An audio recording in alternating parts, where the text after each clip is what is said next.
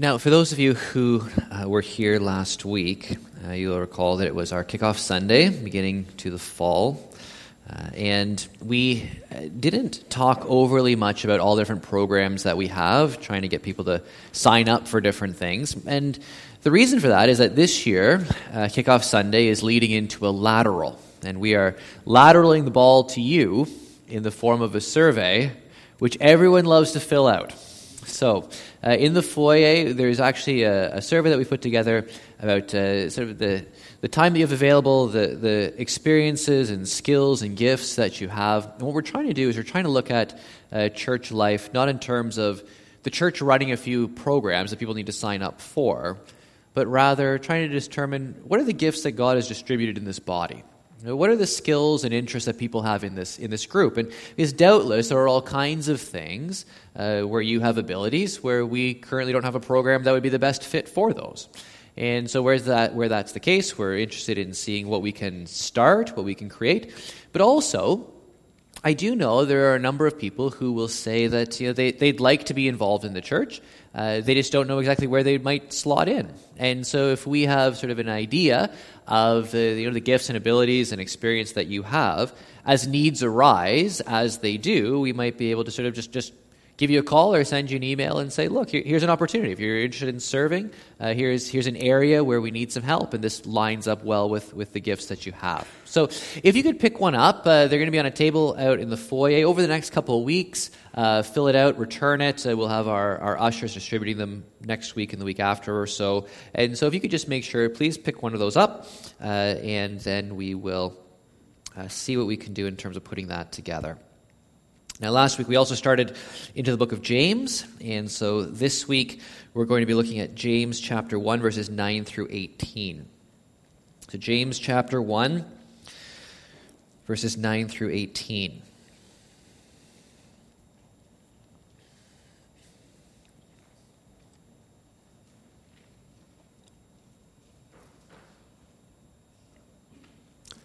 This is the Word of God.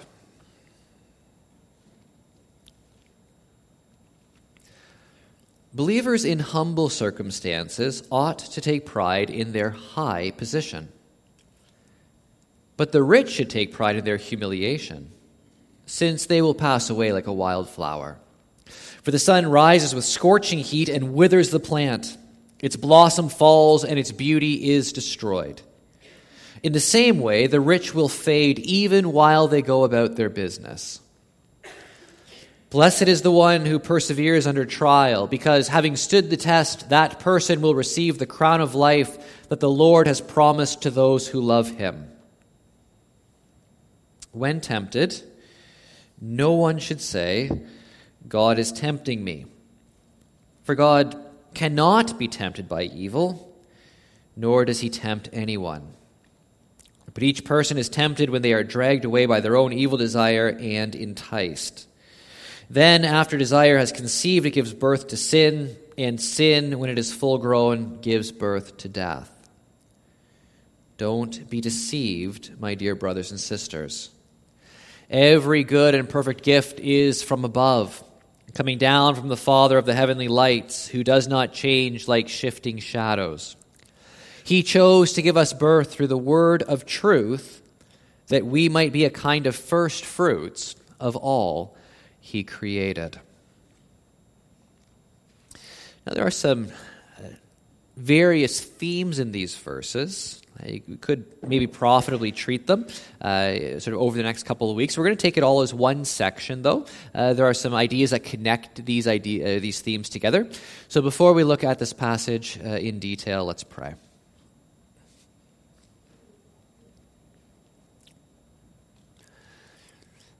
Father, we would ask that uh, your Spirit now uh, would work in us to open your word. We ask that your Spirit will uh, guide our thinking, uh, direct our thoughts, uh, guide our hearts, allow us to understand and also to cherish your word, to benefit from it. we pray that you'll help us to learn more about who you are, the God that you are in all of our circumstances. Help us to see uh, fresh pathways to honoring you. Help us to follow you Lord, we pray that through your word you will call to us. And Lord, we, we read here that it is through the word of truth that you give us birth. And so we pray that the word of truth will be life giving and, and life transforming, life generating this morning. That as we come to your word of truth, you will do that work that only you can do, that you will make the dead live, that you will bring forgiveness of sin, that you will give spiritual life. Father, this is your work. Uh, we are dependent on you for it. So we look to you. We acknowledge our frailty. We acknowledge our weakness. We acknowledge our absolute need of you. And we pray that you will be to us all that you are and all that we need you to be. For we ask it in Jesus' name. Amen. Now, uh, this text obviously is following along with what James has said when he introduces uh, the book, uh, written to those who are scattered, those who have experienced persecution. And he wants them to know that even though they're suffering, and even, though, even though they're going through a real trial, when it comes to the accounting of their life, not that they feel happy because they don't, but when it comes to the accounting of their life, they can take that trial and they can assign it into the asset column of their life. It's, it's pure joy because it's not nothing but joy, but there's an intensity or a quality of joy because God is at work in their lives to refine their faith, to give them perseverance. And as perseverance continues to develop its work, you'll be mature and complete. And in these circumstances, which can be very, very difficult, you know, we recognize that we are not wise enough to navigate through these things. We're not wise enough or good enough or to, on our own strength and on our own wisdom, get through life, particularly when things are rough, particularly when there are trials of many kinds. And so James tells us look, if you lack wisdom, ask God, who gives generously to all without finding fault, and it will be given to him. In other words, it's okay to come to God and acknowledge your lack. In fact, you have to. You have to come to God and say, I'm, I'm not able to do this. I'm not strong enough. I'm not wise enough. I need your help. And He'll give you that wisdom without chastising you, without rebuking with you, without, without telling you that, that you're stupid and should have figured it out long ago. He waits to help you. And so he comes along and, and helps. But when you ask, we're told you have to be single minded, you know, not a foot in the world and a foot trying to be spiritual. You have to actually want God's assistance. You have to believe that he delights to help you. Now, for a lot of people around the world, this is true today, I recognize. But in sort of global and historical perspective, one of the things that has been a tremendous trial and continues to be a tremendous trial for people today is poverty. Now, in Canada, there is poverty. I do recognize that. But the definition of poverty in Canada, compared to global averages, is really quite stark. That is, around the world, there are all sorts of people who every single day are tasked with working nonstop to simply be able to provide food to eat. You know, around the world, there it is it is uh, sort of impossible to even conceive of snack food because there are no snacks. Everything you can ever possibly eat is necessary to sustain life and energy. And so for us in Canada, we look at we look at poverty in terms of perhaps not being able to, you know, to struggle to pay your hydro bill, struggle to pay rent. Life is getting very expensive. But in many places around the world, poverty is actually literally a matter of life and death. It's not a matter of comfort and convenience. And the same is true to the people that James is writing to. When he's writing to people about poverty, believers in humble circumstances, or believers who are poor in material goods, he's writing to people who without any social infrastructure whatsoever, may go through a day or two without anything to eat. He's writing to people who are facing grinding poverty. He's writing to people uh, who know what it's like you know, to be hungry and not to have any money whatsoever. He's writing to people who know what it's like to have a precarious sort of daily income where if you don't work, you don't get paid and you don't have any savings whatsoever. If you don't work that day, sick as you may be, you know, you don't get paid and you don't eat. It creates a perpetuating cycle of weakness and lack of work. And so he, he, he's not writing to people who are struggling to afford the latest iPhone. He's not indexing poverty as I'm really I'm terribly sorry that, that you had to go camping instead of on a cruise. He's writing to people when he's talking about poverty, he's talking about real poverty. He's talking about issues of life and death. Don't forget, he's writing to people who've been scattered in persecution. Some have had to abandon their homes, all their material goods. They've had to go off to a new city. They may not have employment. So, how are you to face circumstances like that? Well, James says, you ought to be awfully proud of your high position. This is the second thing he said, which would get him fired from the deacons if he was pastoring a local church. The first was consider it pure joy whenever you face trials. This is the next one. You're facing grinding poverty, be proud of your high position. You know, what is he saying? You want to see James, like, don't you understand real life? And of course he does, and this is through the Holy Spirit of God. What he sees is sort of peeling back uh, sort of socio-economic demography. He sees what's real and what's vital and what's lasting and what's important. In other words, he's saying, let's assess our situations not by sight, but by faith. Let's assess our situations not by you know, sort of uh, temporal circumstances. Let's assess our situations in terms of eternity. Now, now, what is your position? Who are you? And so much of this actually is sort of spiritual psychological identity. Who are you? Well, in our society, increasingly, people are being pushed to form their self identity on the basis of sort of group identification. So, you, you, who you are gets slotted into uh, race, gender, economics, education, genetics, parenthood, uh, parentage, all of these different ways. There's all kinds of different ways of analyzing who you are. And for a lot of people, who they are is, is almost irrefragably in our society tied up with things like how much money do you make? Do you have a prestigious career? James says, look, who are you? Are you someone who's unemployed? Are you someone who's poor? Are you someone in humble circumstances? Well, yes, in terms of the world.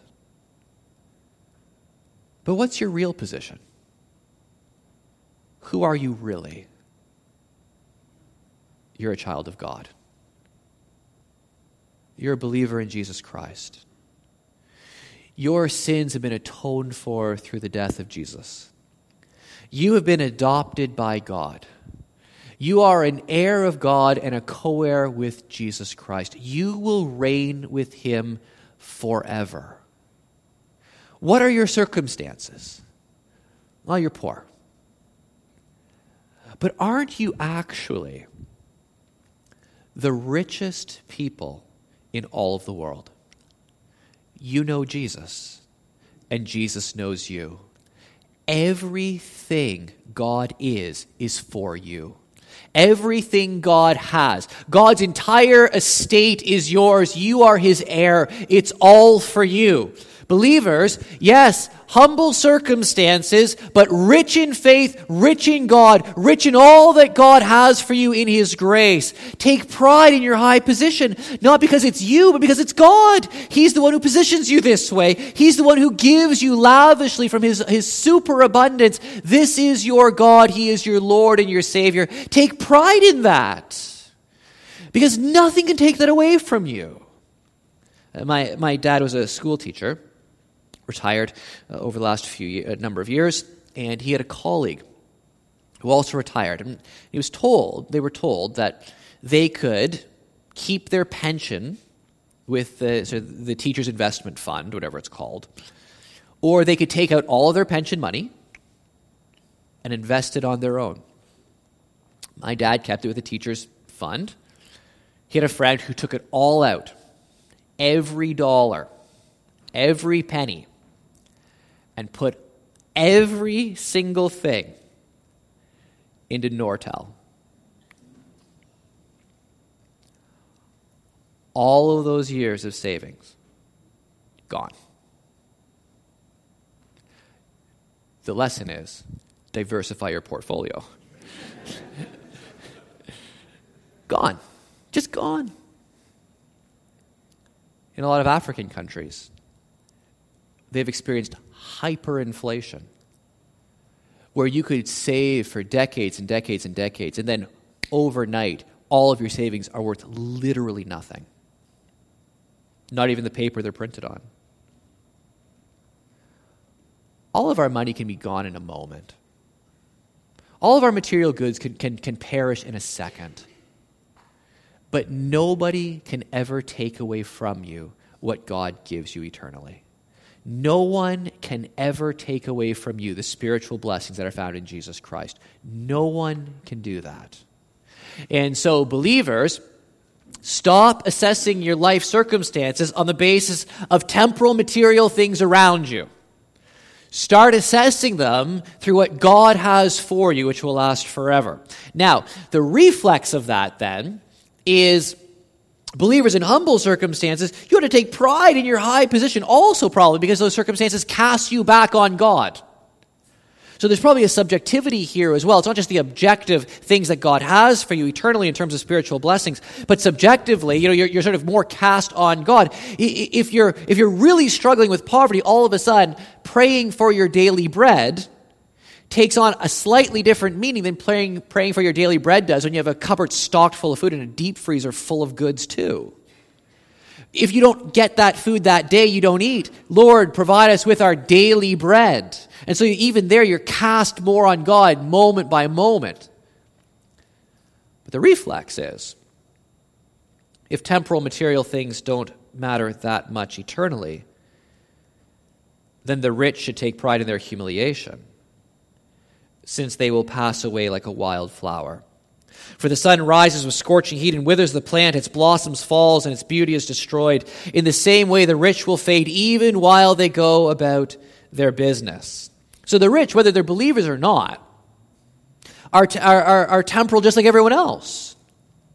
We, we go through this life, whether rich or poor, and we fade away while, while we, we go about sort of the daily living.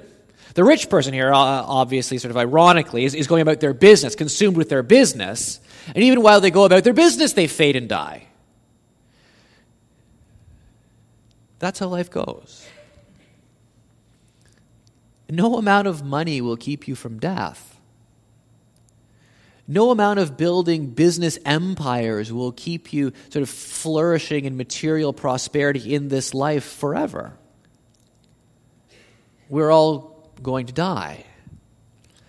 And in that sense, how much you accumulate around you doesn't really matter that much in terms of significance. If your significance is in all of your material goods, which you might enjoy for a few decades and then you're gone, what did it really amount to? What did it really matter? And so this isn't really a condemnation of riches, it's just putting it into perspective. Why would someone who has a lot of material goods be proud or arrogant about that fact? Now, you could work through you know, a variety of other theological truths too, that, that even the ability to create wealth is a gift from God.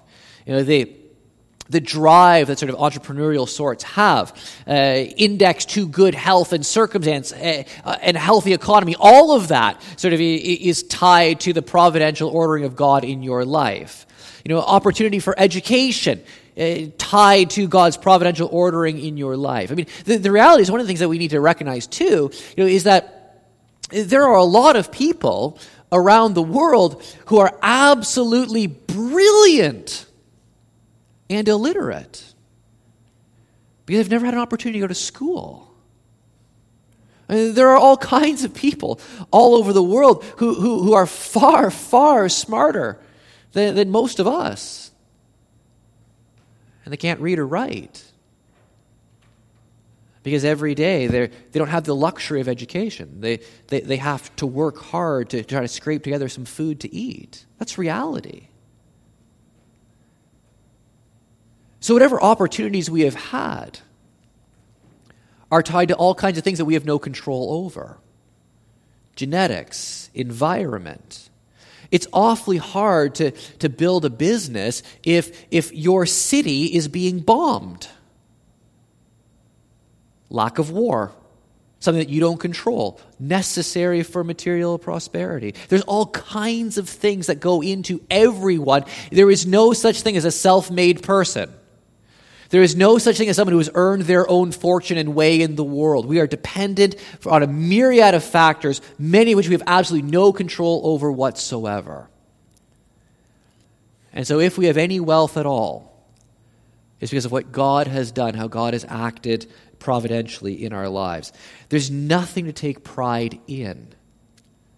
Thankfulness to God, yes. Recognition of blessing, yes. Thankfulness for opportunity, yes. But no pride. In fact, the, the richer we are, the more humble we should feel. The more we should hold our things lightly, the more we should look to use our prosperity to bless others recognizing how temporal these things are. We'll pass away like a wild flower, even while we go about our business.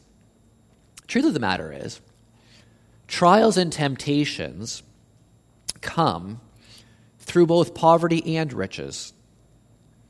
There's, there are unique sets of temptations, there are unique sets of trials which can attend both categories. So then James says, Blessed is the one who perseveres under trial. Because having stood the test, the Lord, uh, that person will receive the crown of life that the Lord has promised to those who love him. So here you have sort of a transition. I mean, this, this connects well with verses 2 and following. It connects well with verses 13 and following. Uh, but the idea here is look, you're going through life, and there's going to be a lot of trials, whether you're rich or poor. There's going to be a lot of difficulties. There's going to be trials of many kinds.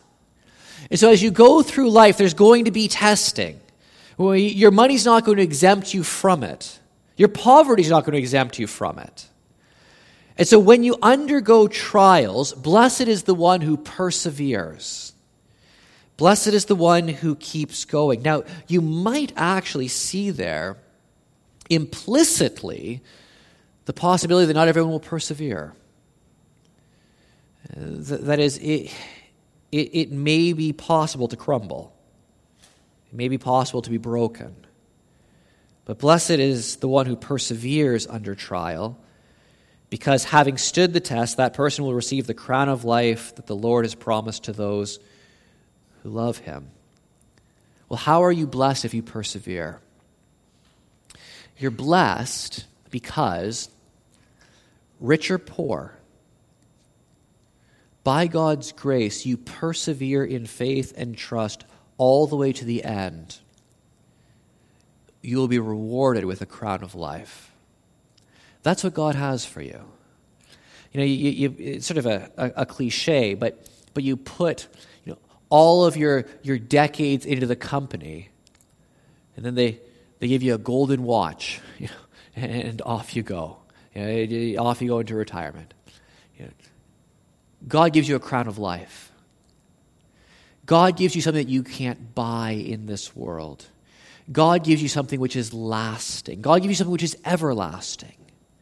And, and, and, so, with, with, all of the time and effort and energy being, being spent, you know, sort of running around for money and material goods, you know, James sort of calling you look, persevere in the test, persevere in the trial, persevere through this life, because God has something for you which actually lasts and matters. God has something for you which counts. It's a crown of life that you will wear in glory forever and ever and ever. And the Lord has promised it. The, the Lord has not promised to exempt people from trials. The, the Lord is not promised to palliate and alleviate emotional suffering and duress in this world. But He has promised. You persevere. You stay with Him by His grace. You walk through the valley of the shadow of death, fearing no evil, because He is with you. Through it all, all the way to the end, He promises, I'll give you a crown of life. You will overcome. By my grace, you will be more than a conqueror in the end. The Lord has promised this to those who love him. Not to those who stoically decide that they'll just suffer because that's the way it is, but to those who will persevere because they love God. To those who will persevere through trial because their eyes are fixed on Jesus they are able to see beyond poverty. They are able to see beyond riches. They're able to see whatever, whatever it is that that trial presents to them. They're able somehow, by God's grace, to see through it, to persevere, to fix their eyes on the Lord because they love Him, and to keep putting one foot in front of the other on the path He has called them to walk, precisely because He is their God and they love Him. He says, You do that Oh, right now, you might not think it's worth it, but it will be.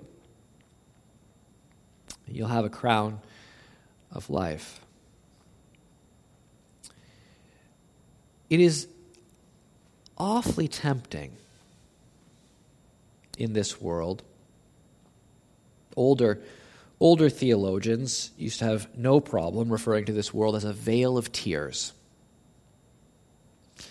we want to be a little peppier and happier today, except that they weren't wrong.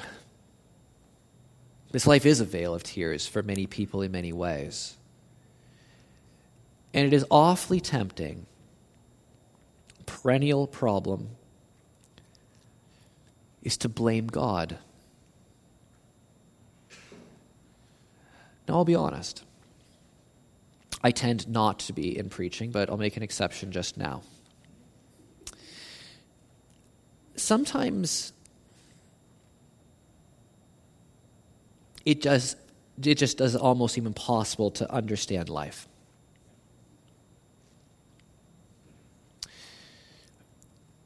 There are there are good people who suffer a lot. And I realize we can index it, well, not everyone's good. Yeah, I, I guess, yes, yes, whatever. I know. Total depravity, I understand. And yet don't we don't we feel the moral outrage? Don't we know that that God does look at some people relatively as innocent in certain circumstances? Don't we know that? Total depravity notwithstanding. Or else why bother getting involved trying to stop sexual abuse in the Philippines, which we've done? Why, why did we get involved in that? Because we realize this is wrong. There are people being treated in ways they ought not to be treated. They're innocent relatively in that context. Where, where's God in that? Where's God when, when Christian people for decades have, have prayed and implored and begged for there to be a cessation of abortion? And there isn't. Where is God in Rwanda in the 1990s?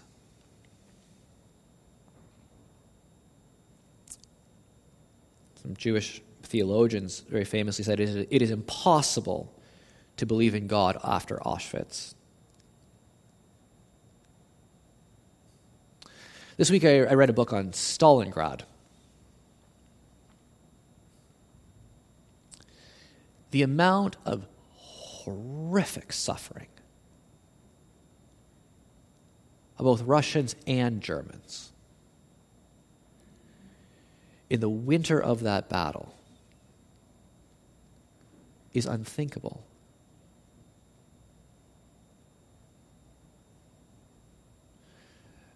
There are parents who have prayed for decades for their children without seeing one single glimmer of spiritual fruit or spiritual hope in that person's life. There are people who beg God for help and fall into the same sin again and again and again and again.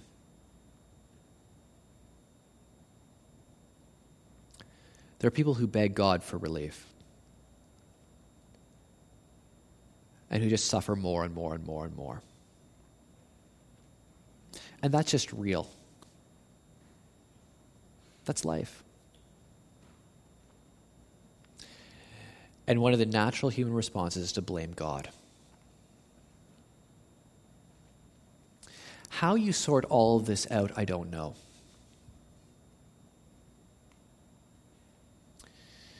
But the one thing that this text tells us is that God doesn't desire sin, and He's not running around trying to make you sin either. When tempted, no one should say, God is tempting me.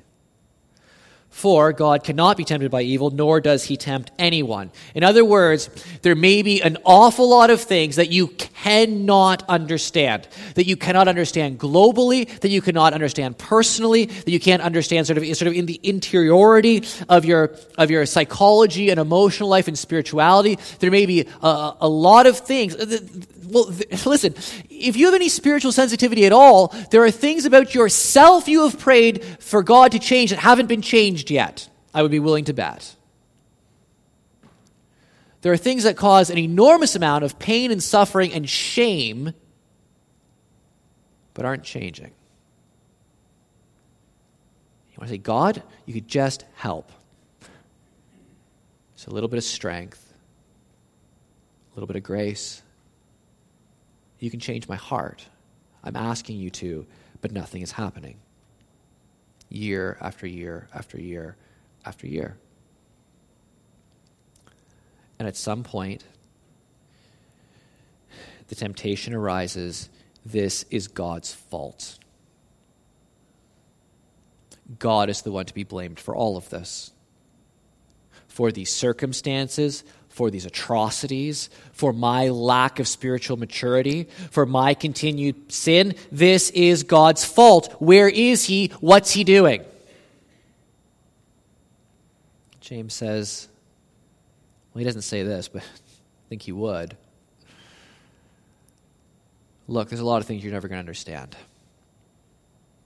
But here's one thing you can understand God isn't trying to make you sin. You sin because there's evil inside of you. The evil's not inside of God. You sin when you're dragged away by your, when you're enticed by your own evil desires. And the language that he uses here is like sort of pilfered uh, from, from fishing. You, know, you, you, you have these desires, you, you see that, that bait, and you come up and you, and you take it, and, and you're hooked by it, and you're dragged out of the water, and you're put to death. Desire conceives, it gives birth to sin, and sin, when it is full grown, gives birth to death. So the evil, James says, is not in God. Don't blame him. The evil that we see, the evil that we experience in this world and personally, the source is found in the evil nature of human beings. God is not taking good people in the sense of people who really actually love righteousness. He's not taking those people uh, and saying, Well, I know you really, really love righteousness, but I'm going to change your heart so you want to do something evil right now. He, he's not taking intrinsically good people and making them bad so that they'll go and do bad things. The evil arises from their own heart. They're dragged away when they're enticed by, the, by opportunity which aligns with the evil in their heart and nature. Think when, when God hardens Pharaoh's heart in Exodus, there are a variety of things to work through with that. But the one thing that is not happening is you don't have Moses coming to Pharaoh, and Aaron as a spokesperson, saying, The Lord says, Let my people go. And Pharaoh says, You know what? I was just thinking the other day how much I'd like to do that. I- would love to bless you and let you go. In fact, I'm going to give you all kinds of material goods. And in fact, don't come back. Go and establish yourselves in a new home, and I'll do whatever I can to help you. He doesn't say that, then God says, Oh, this isn't going the way I wanted. I wanted to throw down, I wanted to throw some plagues down on Egypt. So Pharaoh, no, change your heart, now you're bad. And Pharaoh says, No, I really want to let the people go. And God says, No, you can't. And he says, I want to. And, and then God just overpowers him and makes him evil. That's not what's going on at all. God isn't taking someone's heart who wants to do what's right and making them do bad things. He's not taking Pharaoh with a soft heart and hardening it. He's strengthening Pharaoh's evil resolve. He's allowing, he's allowing Pharaoh. You, you, you, you want to resist me? Fine. I'll remove grace and you'll resist me. You, you, you want to resolve to fight against me? I'll strengthen that resolve. But it's your resolve. God is not imparting into Pharaoh's heart anything that's not already there. Now, this by itself is one of the most terrifying judgments of God. You see it also in Romans 1. One of the most terrifying judgments of God is a judicial hardening of the heart, where he basically says, You want to sin? Fine, go ahead. And he allows people. In fact, he, sort of gives them even a little, little push in that direction. It's the direction they are, they're already going in.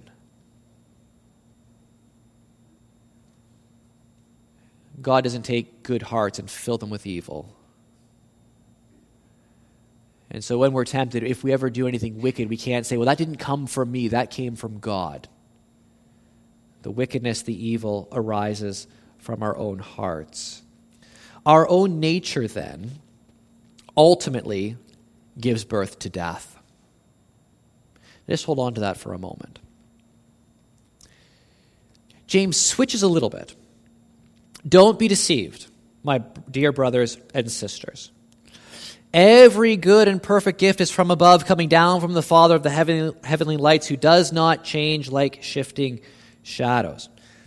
So it's possible to be deceived about this.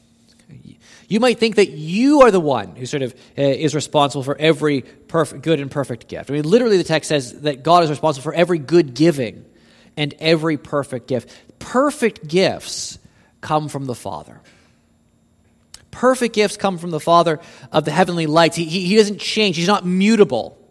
He, he's not like the, the, the fickle forecast of astrology. He's not like shifting shadows.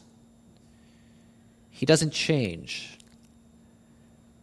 And, and every good and perfect gift that you receive, every good giving and perfect gift comes from His hand, comes to us through Him.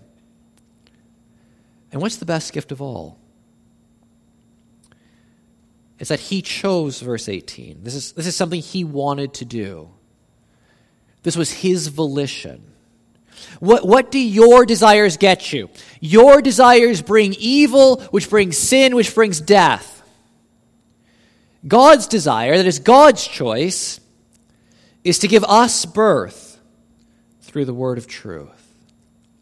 Now, this is not physical birth, this is spiritual. I mean, the, the only reason you exist is that God wants you to exist.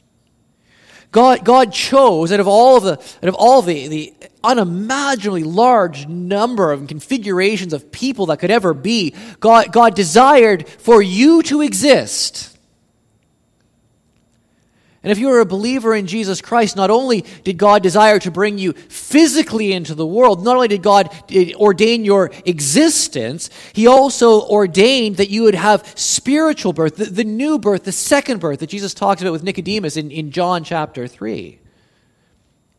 That He, the Spirit, blows wherever He wants.